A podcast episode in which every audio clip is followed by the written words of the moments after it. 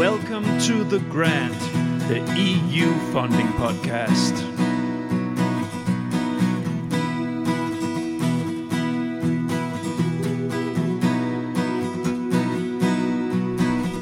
The Grant.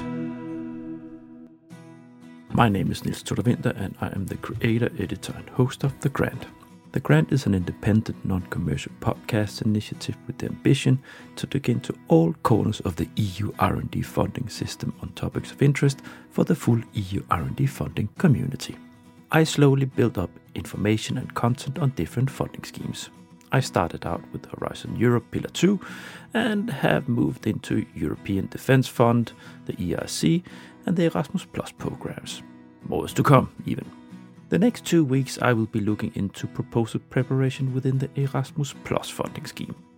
As regular listeners will know, I have developed a timeline series that goes through the proposal preparation process step by step.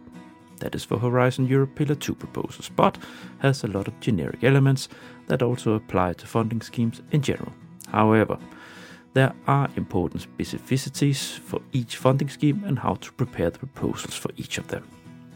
To provide guidance on how to prepare a proposal for the Erasmus Plus program, I have invited three strong capacities on Erasmus Plus into the virtual podcast studio.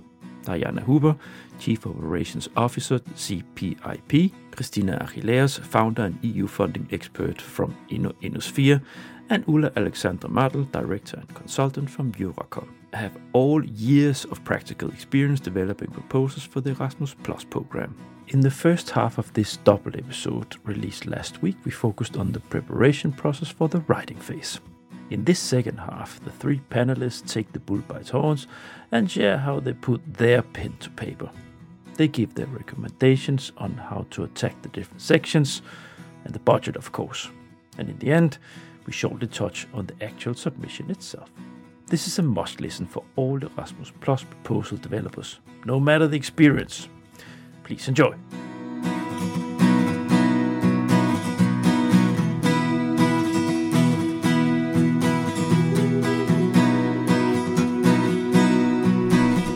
The Grant. Uh, for the sake of timing, we should move on to the actual writing. So, pen to paper, because um, we will need to run through the different sections of what will meet people when they sit down and start to write these things, right?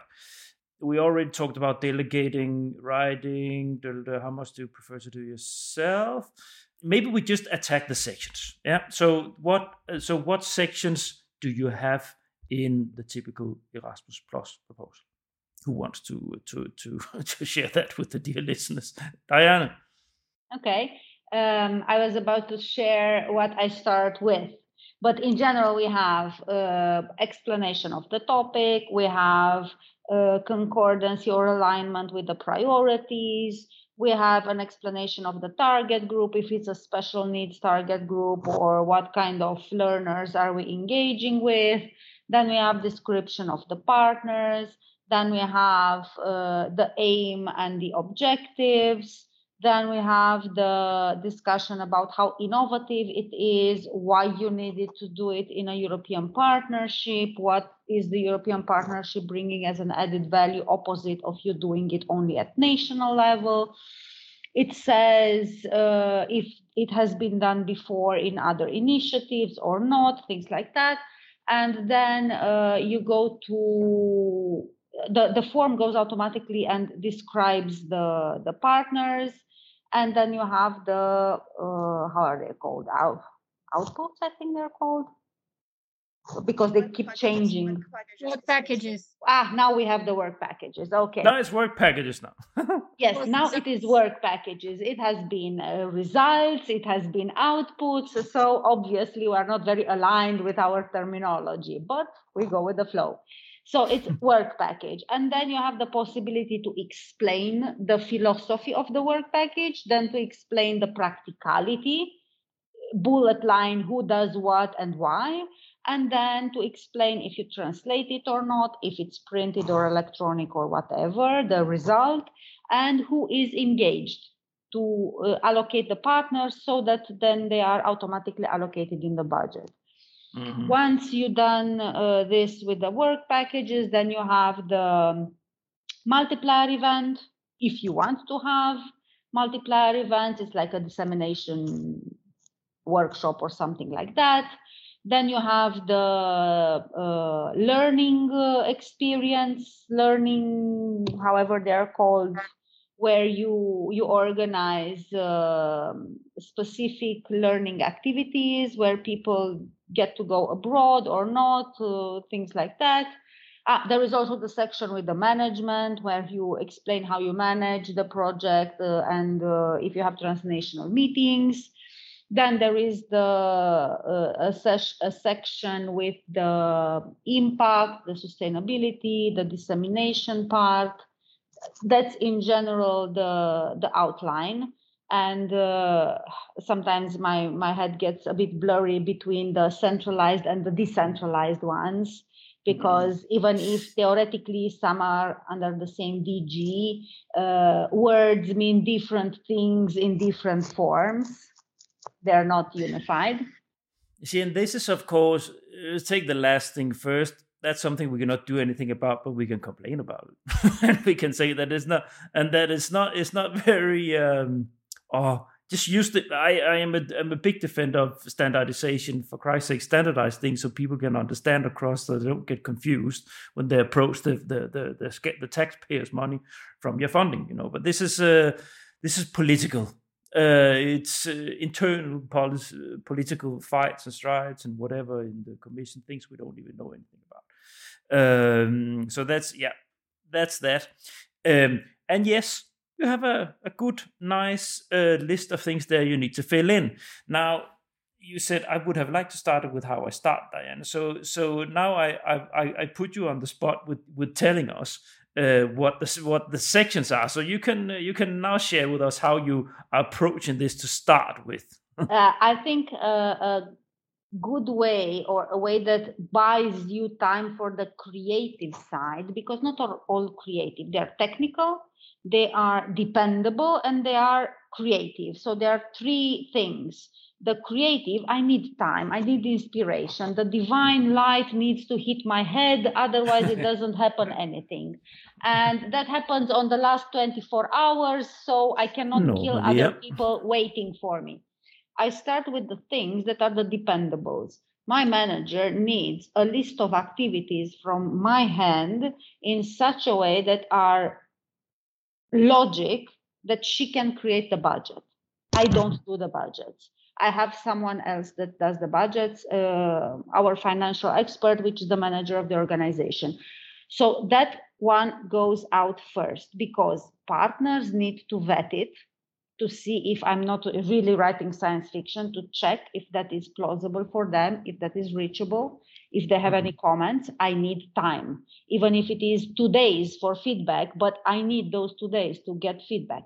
Then my manager needs at least three days to put together the budget. Even if there is this whole marketing idea that we work on lump sums and you just put some numbers there and they will magically create your budget. No, it is like a hailstorm behind to create a detailed Excel with all sorts of science fiction things there I, that I honestly don't get how she manages to do it. And mm-hmm. then we need real figures salaries, how much it costs that and that. So I need to give her a list of activities so then she does her thing, partners do their thing, and then I buy time to do the creative. Uh-huh. Because the creative is the only little fragment where no one can replace me because mm-hmm. it's there, the philosophy. In the okay, technical this... part, I can be replaced so this is where I um, the creative part of writing a proposal that's that can be tricky if you don't have that poet in your heart, right? Uh, if you're a PhD, you know, if a, a PhD in a subject, if you are very knowledgeable about uh, whatever you're doing, that doesn't make you a a, a born writer. Yeah, it's that's just how it is. So this is what many consultants struggle with. No matter that they win uh, and, and, are thriving as a as a consultant, the writing and creativity part is an issue. And the way I have worked with this is that I've worked in pairs. Uh, so to be, it's often it often helps to be inspired when you talk to other people uh, about it. So internally in the organization, I would work two and two uh, to have one to, uh, and that was I was not writing the part. Few times I did, and uh, sometimes I did myself. It, it was horrible, but when when I was not writing, it was a help. I was a help for the uh, for the one who did write that we could share and exchange once in a while. Uh, also with key partners, for instance, maybe take a short meeting on discussing on hey, how do we angle this in the you know like the creative shaping the actual idea to make it wow how on earth did they think that up why have we not done this yet christina how do you work with this this uh, uh, fluish thing that uh, Daiana's just very put shed light on. How do you work with it? Okay, so I can honestly confirm that I am also very much into analyzing the creative parts of the of the proposals. Uh, especially uh, for these two calls for the cooperation partnerships and alliances for innovation is really something uh, a process that i i enjoy okay uh, being also very organized because I also have a very uh, rational, let's say, point of view of myself. I'm also really good in in explaining all the methodology and all the administration, let's say, burden of the proposal. Although I don't like it, I'm honest. I mean, I really prefer to write sections like aligning aligning the priorities. What's the gap? What's the, ca- the challenge? What's the innovation of the project? The impact. I love the impact uh, but still, okay, someone has to also write the the nasty parts, let's say, which I I um, definitely uh, call the you know management and quality assurance and the budget, which is definitely not my favorite story. Uh, but uh, yes, okay. So um, for the budget, especially, um, I usually ask for, uh, depending, I mean, on the call, uh, or uh, you know um, daily rates of, of the partners so to be as realistic as possible and always try to budget the tasks under the work package let's say uh, activities in a very pragmatic way realistic way again so that the evaluator can see that okay these guys really know what they're talking about. If you're like putting up figures out of nowhere doesn't add up you know to the to the presentation of the overall uh, pro- project or proposal, let's say. Um, so yes, Niels, to answer your your or your question, I write all the parts. I love the creative parts. I don't like the administration ones, but I do it. uh, well, uh, are you a poet? Uh, for me, it's like a piece of art. It's like a, as I said, not uh, your hands, the sculpture. I'm not right. No, I'm not. But I'm not writing uh, that many proposals. So for me, it's like a a real sort of a uh, piece of perfection, almost. Like uh, I, I, I enjoy it, but I, I well, it, it's uh, it it comes together from all sides somehow, like a painting, and uh, and I review it many times. I think uh, what what happens, what I see a lot is that the questions are not answered. Uh, like you have to really answer exactly the question. I mean, sometimes uh, you, you, kind of know if you, if you, I mean, the very simple thing is read the question. Uh, sometimes the answers I read when I evaluate, they don't correspond to what's in the question. Um, or not exactly, somehow kind of, but not really. Uh, and you can already yeah, it's like an art also to say, okay, how can I make this answer this question perfectly? Um, and it's uh, and and yeah, I take the time to do that. I take the time to do that, um, and I think that has helped. Uh, um, uh, what else? Um, do you use anyone else to to yourself or do you trust your your own evaluate your uh, own evaluator capacities? Well I, am a bit of a perfectionist so i review myself uh, a lot uh, excellent. but i since i collaborate a lot on proposals uh, yes we review we review each other um, and so that obviously helps and then you comment uh, i mean i always work on google docs and then people comment in the document and you review it and you answer. And and so it's like a working document until the very end with the people you work with.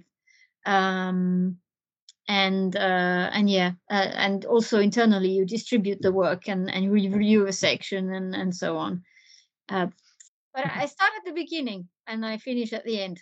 Uh, i don't start with the end. I mean some people start with certain aspects i really start the first uh, right at the beginning and i finish at the very end i mean that's how i do it and the very last thing is the budget for me it's interesting what you said daiana i do the budget at the very end um but this is actually so. This is interesting. Here we're at a core thing here, right? Because everybody knows, everybody who's been writing a proposal uh, knows that the budget is the real heart of the proposal.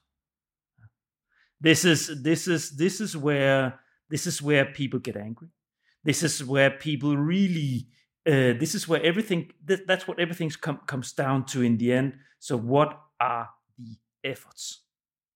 yeah At- and and and if that's not calibrated right then then you have the then you have all the fights i've been uh, having lots of episodes on this in this podcast digging into what it actually is to put together a budget it's if and i i would say so i understand what you do because this is also what i have been doing sometimes when i prepare preparing proposals from start to end but sometimes i would have wished i would have started with the budget earlier so what I tried to do the last couple of proposals I prepared, hopefully the last in my life, um, uh, I uh, I uh, I took out. I asked partners uh, three months before submission, what's your budget expectation? So I made a shadow budget, uh, so so I wouldn't get any surprises later on uh, when we had to discuss in the end about the budget, right? So it's. Um, but I, I, I understand the approach. But, but uh, it's, um, it it has to do with experience.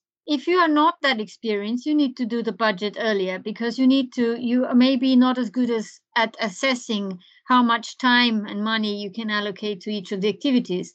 But when you you, you are used to the structure of a project, and there are not a million different ways of structuring an Erasmus project, um, it's always kind of the same system, more or less uh, then you you you already you already know how, how to structure it and also when you have an idea where the partners are based um, in terms of how much budget they will need because depending on where they are they get more or less budget.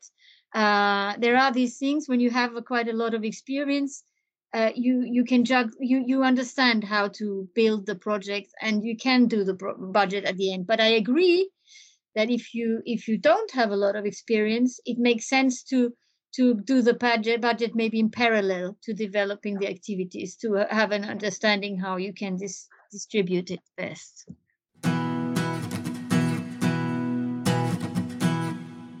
Uh, thanks. But the thing is, I'm not a good proposal preparer. so, well spotted. And uh, but there is also a huge difference, as I can very well now uh, deduct, between Erasmus and huge Horizon Europe proposals that I've, that I've been dealing with. There's a fun, fundamentally a big difference in in uh, in some of these elements. It's uh, yeah. Let me see here. Um, now, I sort of had the idea that we would uh, go through the the the the proposal section by section, but I don't know if that makes sense. What would you highlight from the proposal process when you when you run through? So you, uh, Daiana, you beautifully went through all the categories, but what would you highlight in a in a in an episode like this if you need to explain people which sections are, are key? Yeah, Ulla. Uh, I, I think there is something else that is really important, and that's uh, the, to look at, uh, the, for example, the national priorities. For example, each country has national priorities, so uh, that is something that needs to be taken into account. Uh, and uh, there are there are a few things like before you actually get to the the writing, um, and uh, also the consideration of where the project is submitted because the different agencies have different uh, requirements of uh, of a successful proposal. Like, for example, they want more than one partner from this specific country to fund the project in a different in a certain sector, or their focus is really on on something rather specific, or they give more money to projects in this uh, sector than in another sector. So there are these sort of things that are you can write the most amazing proposal, but if there is no money available for the kind of idea you're developing, then it's a bit of a lost uh, game. Uh, and one other aspect I think is essential is, uh, especially in some countries, uh, to organize meetings with the agency uh, and discuss the proposal for them to review the proposal. Uh, and in some countries, it's almost like an entry ticket to get funded. Um, if you take their uh, um, suggestions on board. Uh, you implement them in your proposal. Uh, you you implement the feedback of the agency. Your chances are a lot uh, increase a lot. So there are these things to know also, uh, which have to be integrated into the writing process. Which means, like at a certain stage of your writing, uh, you, for example, meet with the agency and you get this feedback before you finalize your writing. So I, I think there yeah, there is this also. I think we should uh, keep in mind. Yeah. Uh, Christina and Daiana, is this something that you do? You recognize this? Yes, absolutely. This is one of the trade of our professions to yep. know the landscape and to be aware that you write an application, but not always you are submitting that application. I might be writing an application but I find it best to suit the priorities in Slovenia, then I'm going to ask the Slovenian partner to be the applicant because mm-hmm. it has the correct characteristics and there are more winning slots there. And this is another signpost, which is a horrible thing for our industry that doesn't get discussed. And I hate that we are not having the hard talks. Uh, there are projects that are uh, not funded and they have in evaluation 80 points in one national agency and in another national agency a project that has 70 points gets funded. And that is an issue an issue of the DGs and how they coordinate with the national agency but more than that there is the issue of the evaluator.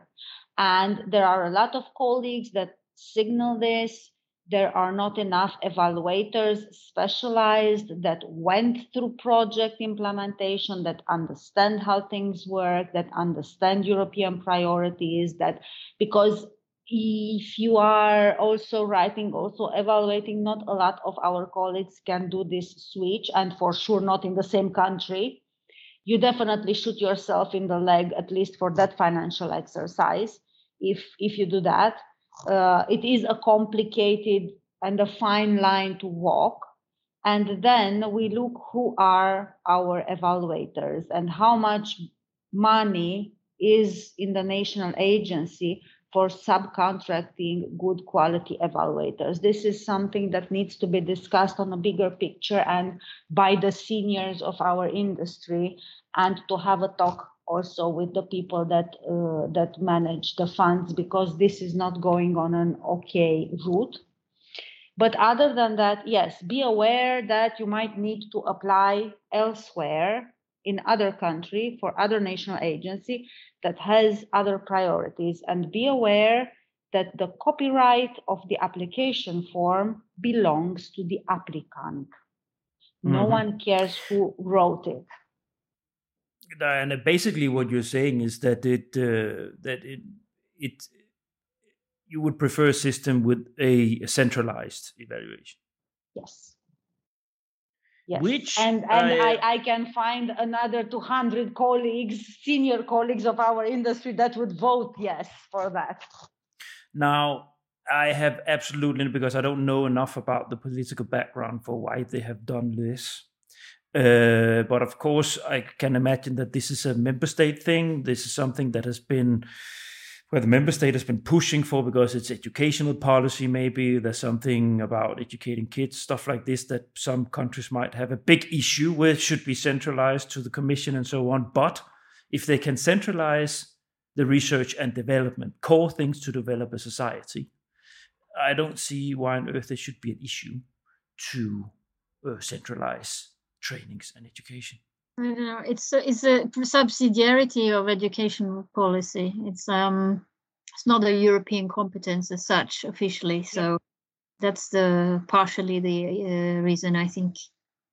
And this is why each national agency has a percentage of adaptability to create specific projects that are in tune with local priorities for example investing in rural organization or promoting organizations that are newcomers or promoting organizations that deal with a specific target group. From uh, call to call these little tweaks change and also the budgetary distribution is different from national agency to national agency. Some invest more in schools. For example, in Romania, if you want to apply for schools, you have much more generous budget than for adult education because we don't want to acknowledge that in Romania, adult education is underground and in the graveyard. So then we, we forget about that and we put money in into schools. So from national agency to national agency, there is a degree of, of variety. Mm-hmm. I need to get us a little bit back on track in relation to uh, the pen to paper part. I know this is important. It's good. I have it brought it up. Thanks, Ulla. Um, but what I would need to, just for the listeners to have just a little bit of guidance. So, what I did in my uh, Horizon Europe Pillar 2 uh, timeline series, when I walked through how to prepare a proposal, I first went through what does it say in the template and how do you attack that. We don't have the time to go through all this uh, in this episode, and I didn't want it to be like this. That's why you're all three here. That took me six episodes to to uh, to to do that in in the in the other part. But at least how detailed are the template on what you need to uh, describe? Because in the horizon template it's fairly detailed on what the, they want you know so, so how is it here with the impact with the with the project idea and so on? Is it uh, is it just describe the idea or how how detailed is the uh, what you have to write up against uh, Christina, maybe you take this. Okay, so speaking about uh, the cooperation partnerships uh, call, um, through the new programming period, we have seen, uh, okay, a revamped, let's say, template, not uh, completely different than what it used to be in the past, but we had definitely the introduction of work packages. In the past, it used to be intellectual outputs, then it was result outputs, and then it, you know, uh, ended up to to being work packages. Uh, and what um, they have done actually in reality, they have created a more compact, let's say, template. Uh, and each, let's say, um, section with subsections is fairly shorter than it used to be in the past. So now you have a minimum of 2000 characters, maximum 4000 characters to uh, explain uh, what you need to explain according to each section. Mm-hmm. Also, uh, for example, the subsections under impact don't have the same length as the, let's say, uh, length that you have um, uh, as a space allowed under uh, explaining your objectives. So you might have 2000 characters to explain the project objectives, but you have 4000 characters to explain what is the project impact. Mm-hmm. But definitely uh, you don't, you know, have a lot of allowed space anymore. So you really have to be very, very uh, practical in how you represent the entire project and distributed in the various sections. Mm-hmm. You need to be, you know, very efficient and effective organized, and still manage to provide the overall value of each section. It's challenging. I will not say it's, it's easy, uh, but still it's a more, let's say, compact way of representing a project. Mm-hmm.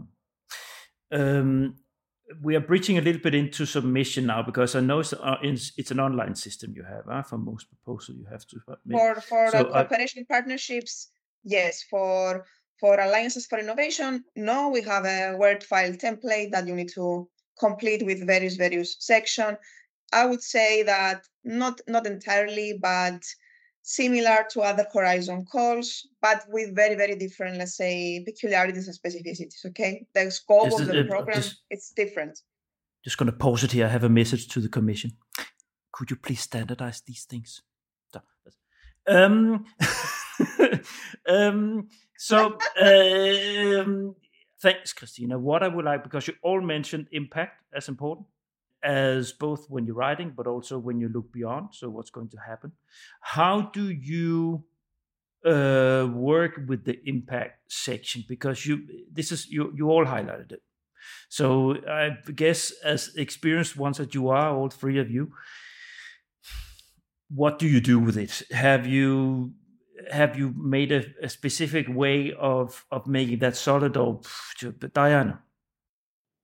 For me, it's like again how the inspiration strikes because the impact okay, in my in my head comes after i managed okay uh, cut and squeezed into 4000 characters which is horrible because i don't get the flow of writing but um, i do it after i've laid out the whys and the how and why do i believe that we really need this and mm. then I think, okay, I've got it, I've done it, I've done it with these people. What happens next? What do I need to set in place to trace during the implementation? What happens after the implementation? What happens? What is it going to change? Am I changing someone's life? Mm-hmm. Is a profession getting better? are people going to get more access to learning opportunities? Are professionals going to be better equipped to solve something? Is this of real impact beyond the clickbait terminology of the public policy? Because, uh, as both uh, both our colleagues said, we work in the background of the social and systemic impact and we work in the investment of public funding mm-hmm. so in what am i going to invest is a child going to go happier to a least aggressive school mm-hmm. then that's my impact is a family going to have more opportunities for uh, starting up a new business and that kind of thing. It is not the impact on my organization because the funding is not for us. Mm-hmm. The funding is for the people that we are bringing on the European stage. And that is how I see and how I try to put in writing the, the impact.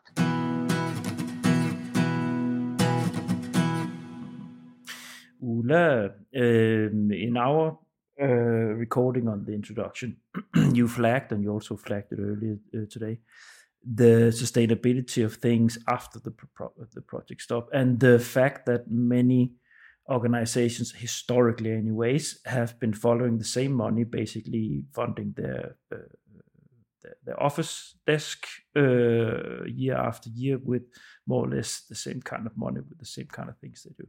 Now, when you write uh, yourself Erasmus proposal, how do you how do you attack this element of sustainability of things moving on afterwards? How do you deal with that? Um, how do I deal with this? Um, First of all, uh, during the writing process, I mean, it's all interlinked. I mean, we now even have a handbook that has been delivered about how we should structure the proposals uh, in the new program. So it's really uh, you you have uh, the impact kind of ultimately equals the objectives. So you you you have your objectives. Uh, based on the objectives, you define the activities uh, the results of uh, uh, that you achieve uh, they are linked to closely linked to activities but they also inform the impact. Um, so everything has to be linked and so when you define your objectives you're kind of already defining the impact you want to have at the end that you are going to describe. At least that's how how how i see it like roughly. Um, what I'm trying to do now is because, as you said, uh, uh, I am getting quite upset about this idea of sustainability is not in many cases you know it's let's be frank the project finishes and it's all over. Uh, apart from as you said the hardliners who are passionate and that's the thing they want to do and they will stay and they will uh, feed the website for another 10 years until they're retired or i don't know but yes this happens but it's uh, doesn't happen very often. Um, no. So w- what do I do? Uh, I'm trying to think of innovative ways of keeping it going. Uh, for me, uh, I, I write things that are very closely linked to also what our, my own company wants to achieve, like our strategic uh, ideas and vision.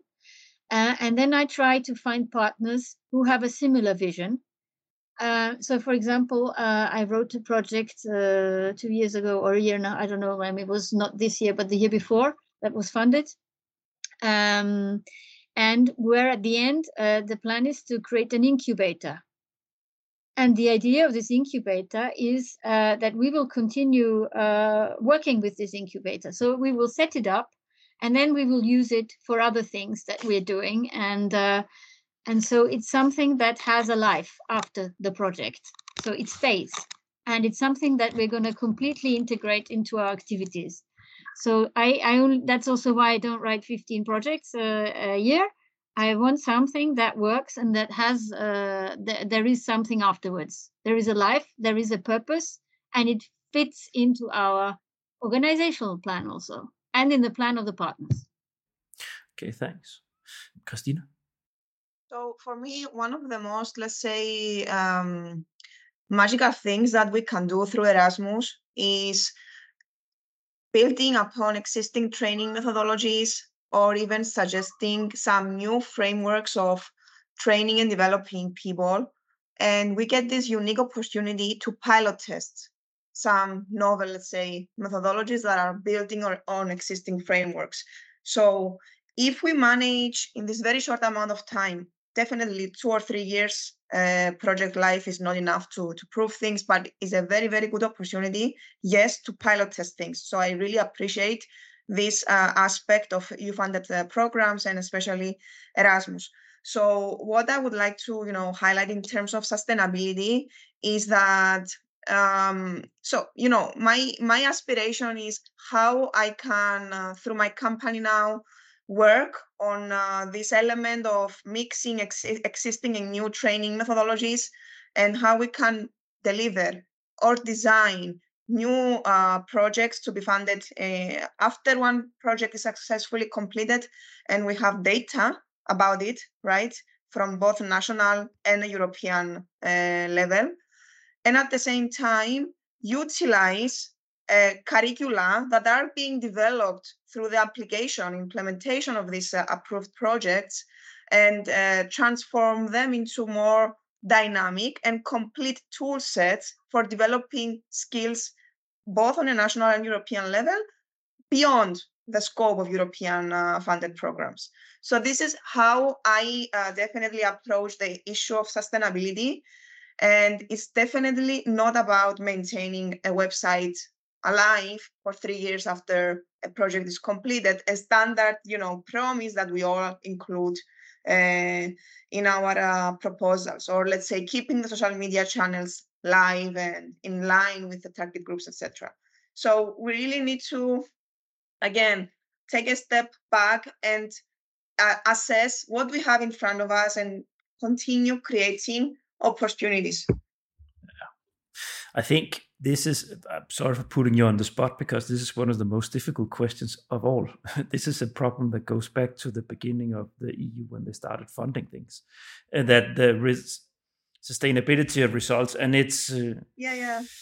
It's a real um, challenge real challenge. Uh, they they all always say uh, that the majority of projects once the funding is completed they get stuck in the in the uh, drawers so you don't really utilize them whatsoever after that and it's you know uh, a real challenge yeah, I just wanted uh, your your view on it because it's uh, something that everybody struggles with in all programs where you you're like what yeah. happens afterwards. Yeah, I think I um, I answered. Nah, I think uh, time is flying, but I would like to have a touch upon the submission because and not not maybe so much the submission because that is what it is, uh, but more the system. uh, for people to get a uh, sort of reality check uh, on what they will what will meet them when they do this. So I have tried myself to submit for Life Plus for Life program, and it is a similar system with boxes with character limits and so on and so forth. And I find it absolutely horrible uh, to work with uh, as a consultant, as a proposal writer, because you have always a Word document you work with uh, and then you need to put things in. And that's not a problem if you only have to do it once but that's not how things work right? So you start filling in the the the data in the in the online format uh, sort of you know like a week before something like this uh, that was what i did at least. And then comes the changes and then you need to realize oh which oh my goodness where, where did i change that box? Or you know so you have to go through no. How do you work with this? Daiana. Yes, the platform crashes, it's overused, the deadline gets extended uh, one day before because there's an alarming rate of people signaling they are not able to upload.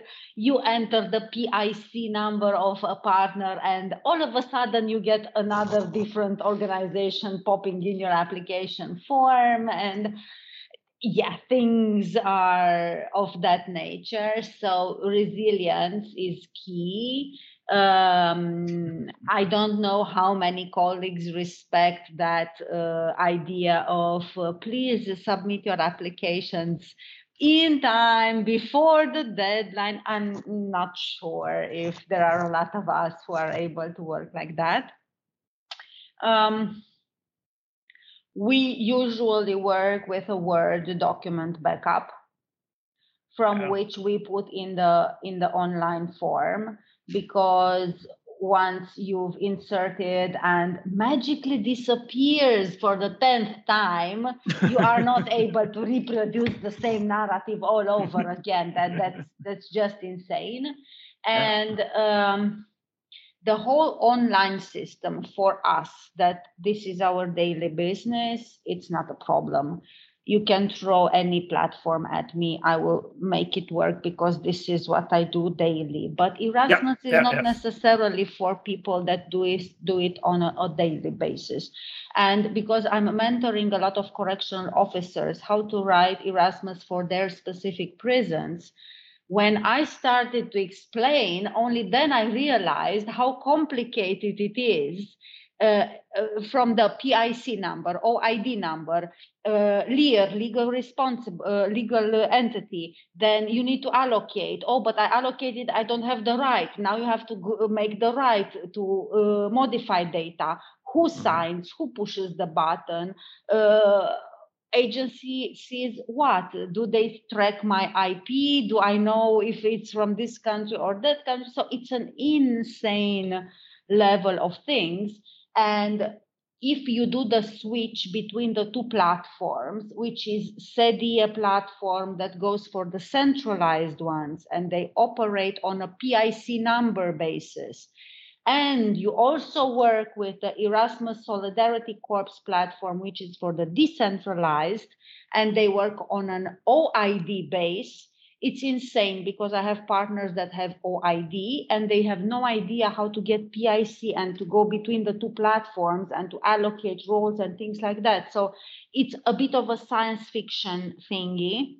So this marketing bullshit that it's democratic for all, free money, come and get it. Really, guys, I mean, how low is that one? You cannot do it straight from the street. It just doesn't work like that.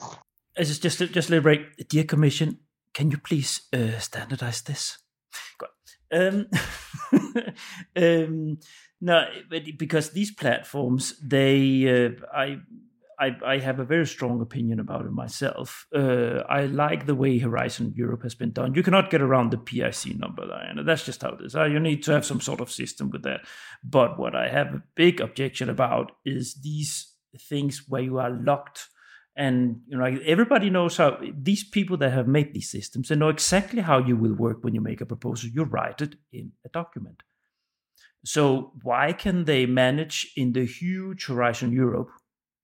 Why can they manage to get a pdf document in? Why do life why do erasmus why do they have to insist that they can only work with an online model receiving things like this it it it, it makes me i I get my get so angry. I, the people who invented this should be forced.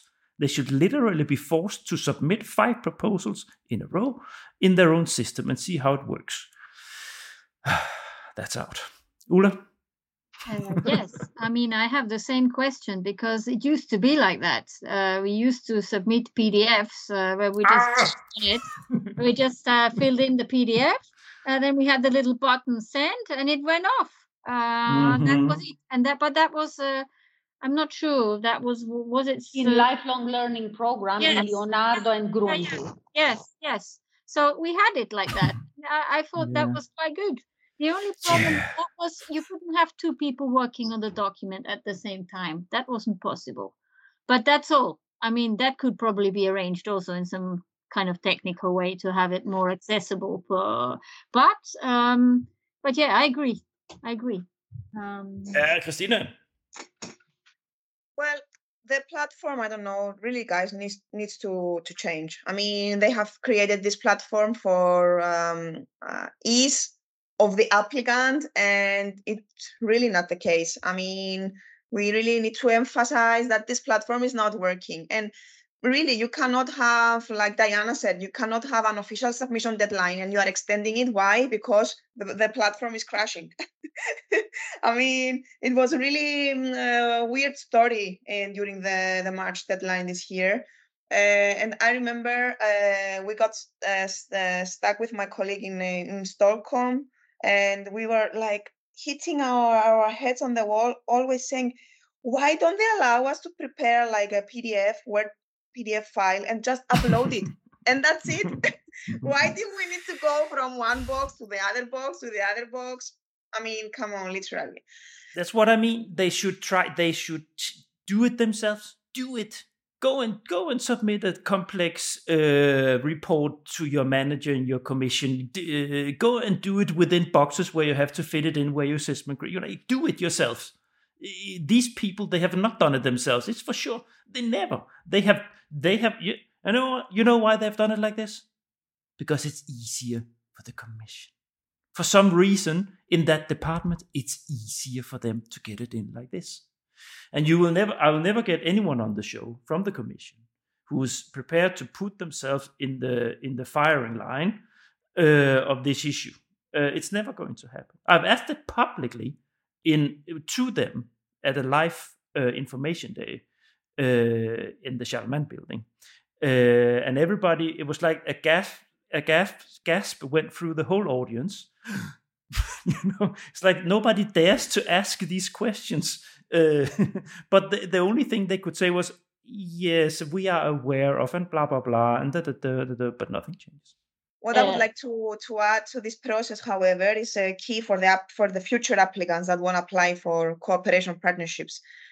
Just uh, fix the administration side of, of your uh, proposal early on. So have your partners collect their uh, profile information, uh, upload the information on the system, release the mandates, send them for signatures, and have, have them ready. I would say one month before the submission deadline. So your head is at ease that I have done the administration, um, you know, uh, obligations of this uh, of this uh, project and now i can focus on the real real work you understand I so i think I this is a key let's say uh, advice for future applicants sorry daiana yeah. sorry No, I just uh, I just wanted to say yes, right. Uh, fix that in advance. Make sure everyone has their PIC number. Don't trust anyone until you see the number and you validate it and it spits out what it's supposed to do.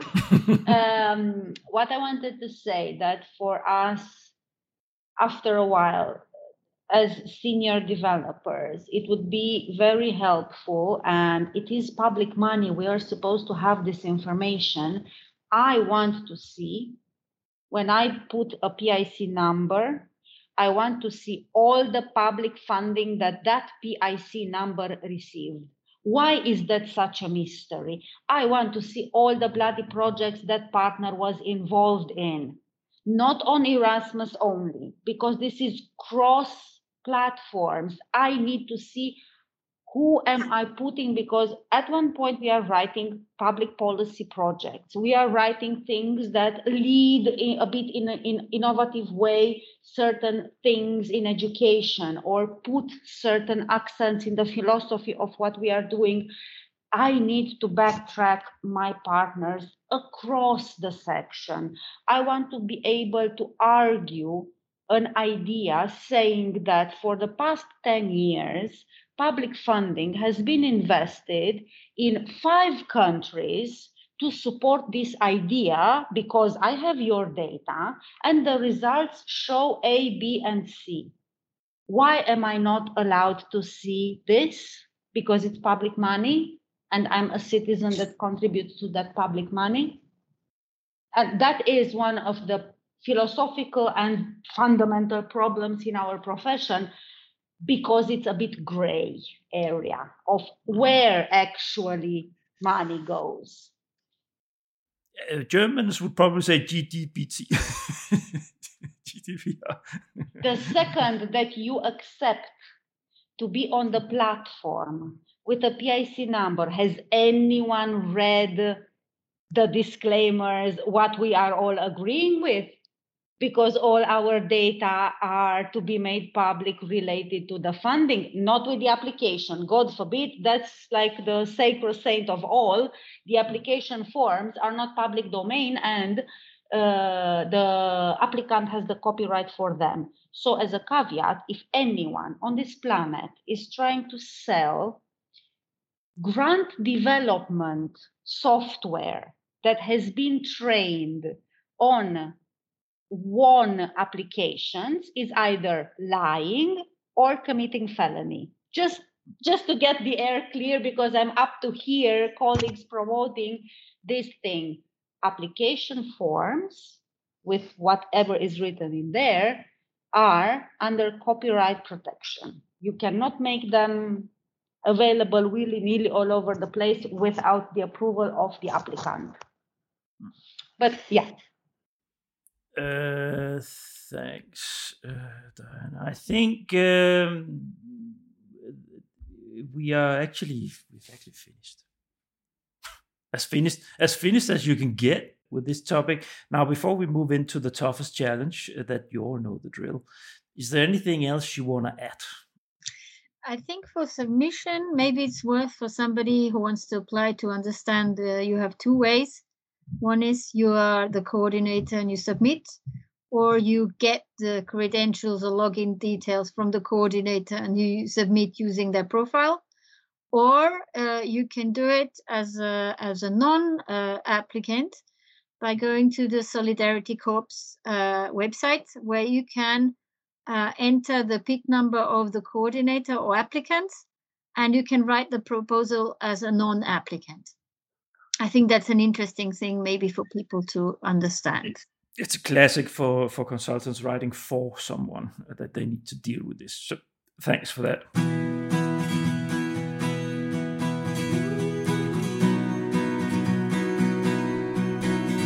The grand toughest challenge. What did I put? What's the toughest challenge developing an Erasmus Plus proposal? The online system. if I may say something that is dear to my heart and also yeah, very heavy, uh, know your science. Know your science. Don't write crappy things just because they sound nice. please, if you write on schools, please read the fundamentals, read what is a curricula, read about teacher training.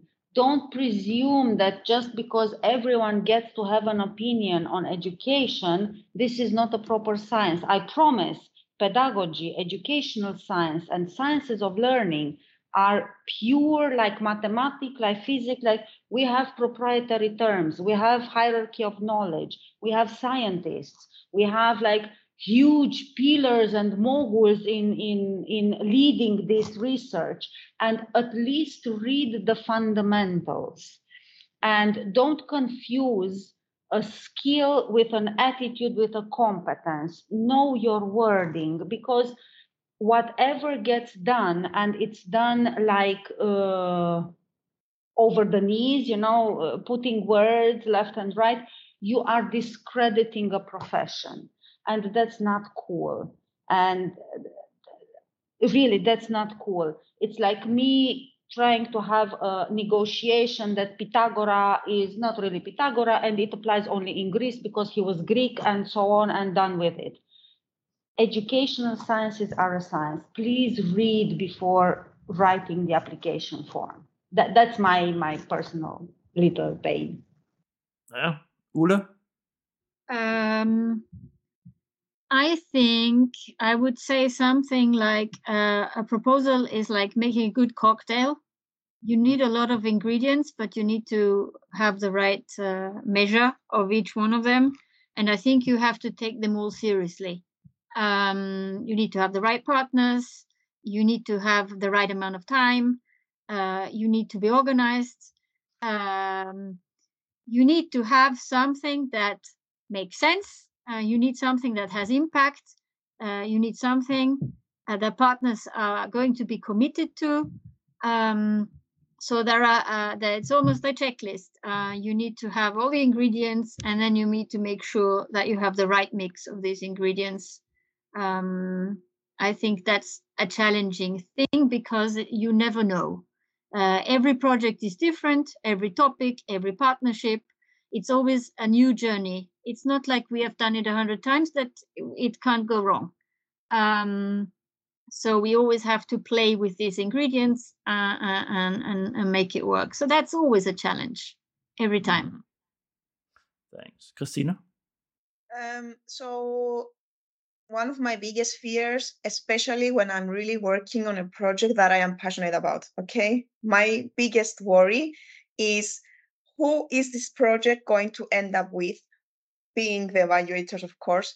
And if That's they will understand, if they will understand what this project is all about, okay? Because many times we are really a great team. We all align between us. We really want to develop this project. We have added all our inputs, everything. And you know, and it's also what Daiana said before. It also it's also um, a matter of where we apply. So why should the, why should the project be uh, regarded as top or less than top depending on the country that we apply? Uh, so yes i mean um, when working with a project idea like that and we really want to have this project funded and the evaluators mm, will not get the idea this is where you know my biggest uh, challenge with the program lies. Yeah. I think uh, thanks. Um, I th- it, I consider also that that must be frustrating to work with. But I think what I always come down to in these talks that I have with people on preparing and how to, blah, blah, blah, it always ends up with well, first of all, focus on what's the evaluation criteria, and two, the first two pages. You can win a proposal by the first two pages. So what you said earlier, and about really, you know, like that's that's how you get those first two pages about say that's just, I get it. From, now I've been doing this for more than a year, and evaluators or have been related to evaluators, they all say the same. You can catch us on the first two pages, and then if you catch our heart in the beginning, then we are willing because it's psychology. if you like it, then you see you you can ah, okay it, ah, it's, it's okay he, here's here's a five. It's fine, you know, because this they they I want to see this through. Um, how is that with you, Ulla? Are you that kind of evaluator? No, actually, I, I am happy. I have seen so many bad proposals. I'm happy when I see some two pa- first two pages and they're really good. And then I get twice as disappointed when it gets worse as I read along and by the end of it nothing works anymore. Or or you see that there has been a lot of time invested into the first two pages and then somehow they run out of time and uh, and it shows very badly. Um, or the budget I, I must say the other evaluation they some, didn't they, they didn't say that you should you know like not concentrate also. But at least you know like you know how it is you know sometimes when you get back an evaluation summary report you think but what? am, are they lowering my grade because I haven't adjusted the communication uh, labels here? What? Why? What? It it looks like they just had to find something, you know, because. Uh, um, so, but if you make so so if those two pages are right and that you've done your proper job with the uh, in the strong collabor- uh, uh, uh competition you have, so the, the, the last 95% is solid, but the two first pages, that just makes all the fireworks blow off.